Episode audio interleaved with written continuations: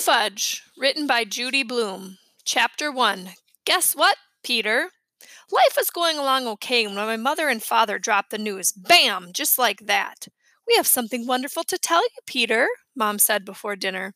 She was slicing carrots into the salad bowl. I grabbed one. What is it? I asked. I figured maybe my father's been made president of the company, or maybe my teacher phoned saying that even though I don't get the best grades in the fifth grade, I am definitely the smartest kid in the class. We are going to have a baby, Mom said. We're going to what? I asked, starting to choke. Dad had to whack me on the back. Tiny pieces of chewed up carrot flew out of my mouth and hit the counter.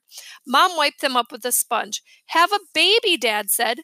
You mean you're pregnant? I asked Mom. That's right, she told me, patting her middle. Almost four months. Four months? You've known for four months and you didn't tell me? We wanted to be sure, Dad said. It took you four months to be sure? I saw the doctor for the second time today, Mom said. The baby's due in February. She reached over and tried to tousle my hair. I ducked and got out of the way before she could touch me.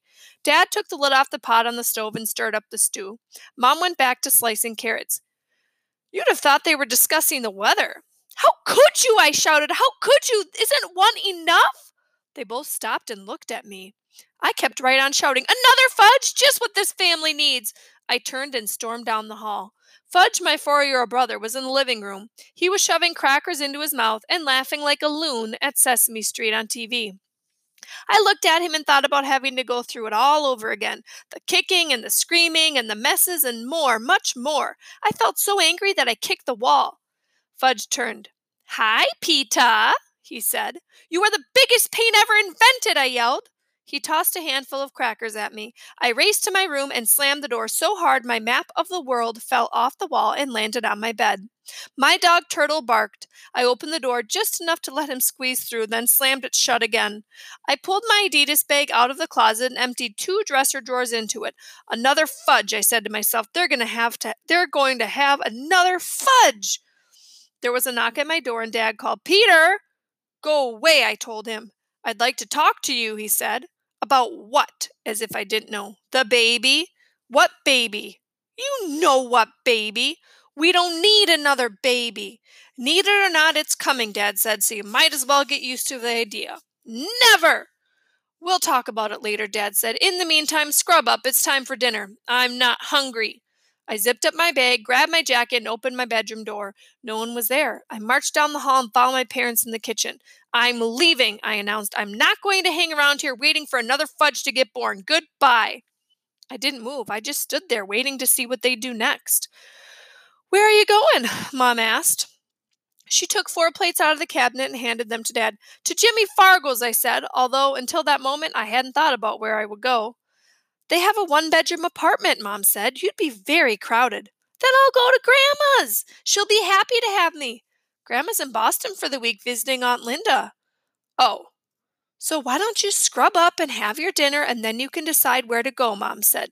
I didn't want to admit that I was hungry, but I was. And all those good smells coming from the pots and pans on the stove were making my mouth water.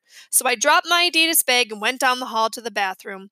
Fudge was at the sink. He stood on his stool, lathering his hands with three inches of suds. Hello, you must be Bert, he said in his best Sesame Street voice.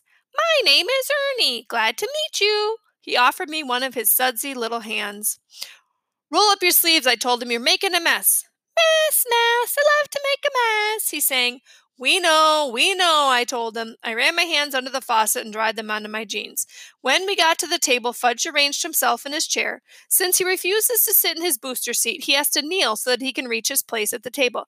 Pita didn't scrub, he says. He only rinsed.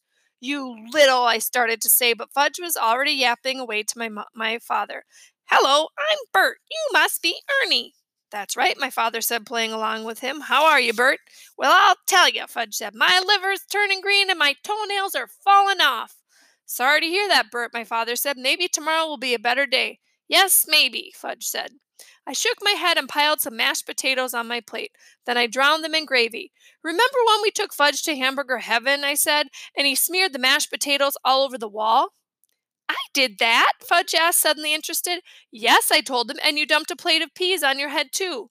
My mother started to laugh. I'd forgotten all about that day. Too bad he didn't remember for he decided to have another baby, I said. Baby? Fudge asked. My mother and father looked at each other. I got the message. They hadn't told Fudge the good news yet. Yes, Mom said, we are going to have a baby. Tomorrow? Fudge asked. No, not tomorrow, Mom said. When? Fudge asked. February, Dad said. January, February, March, April, May, June, July. Fudge recited. Okay, okay, I said. We all know how smart you are. 10, 20, 30, 40, 50. Enough, I said. A, B, C, D, E, F, G, R, B, Y, Z. Will somebody turn him off? I said. Fudge was quiet for a few minutes. Then he said, What kind of new baby will it be? Let's hope it's not like you, I said. Why not? I was a good baby, wasn't I, Mommy? You were an interesting baby, Fudgy, Mom said. See, I was an interesting baby, he said to me. And Peter was a sweet baby, Mom said. He was very quiet. Lucky you had me first, I said to Mom, or you might not have any more kids. Was I a quiet baby, too? Fudge asked. I wouldn't say that, Dad said. I want to see the baby, Fudge said. You will. Now! You can't see it now, Dad said. Why not? Fudge asked. Because it's inside me, Mom told him.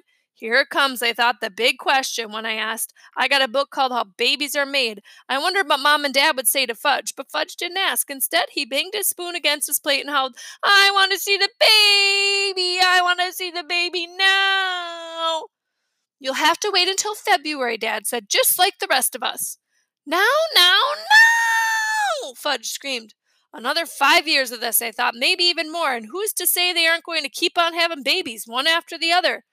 Excuse me, I said, getting up from the table. I went into the kitchen and grabbed my Adidas bag. Then I stood in the doorway and called, Well, I'd better be on my way. I sort of waved goodbye. Where is Peter going? Fudge asked. I'm running away, I told him, but I'll come back to visit someday. No, Peter, don't go. Fudge jumped off his chair and ran to me. He grabbed my leg and started bawling, Peter, Peter, take me with. I tried to shake off my leg, but I couldn't. He can be really strong. I looked at my mother and father, and then I looked down at Fudge, who gave me the same look as Turtle when he's begging for a biscuit. If only I knew for sure what this baby would be like, I said. Take a chance, Peter, Dad said. The baby won't necessarily be anything like Fudge. But it won't unnecess- eh, but it won't necessarily not be like him either, I answered. Fudge tugged at my leg. I want an interesting baby, he said, like me. I sighed. If you think it's going to sleep in my room, you're crazy, I told Mom and Dad. The baby will sleep in here, Mom said, in the dining area. Then where will we eat? Oh, we'll think of something, Mom said. I put my Adidas bag down and tried shaking Fudge off one more time. Okay, I said, I'll stay for now, but when the baby comes, if I don't like it, I'm leaving. Me too, Fudge said. Sam got a new baby and it smells. He held his nose. Be you. Who wants dessert? Dad asked. It's vanilla pudding. I do, I do, Fudge yelped. He let go of me and climbed into his chair. Peter, Dad said. Sure, why not? And I sat down at the table too. Mom reached over and tousled my hair. This time, I let her.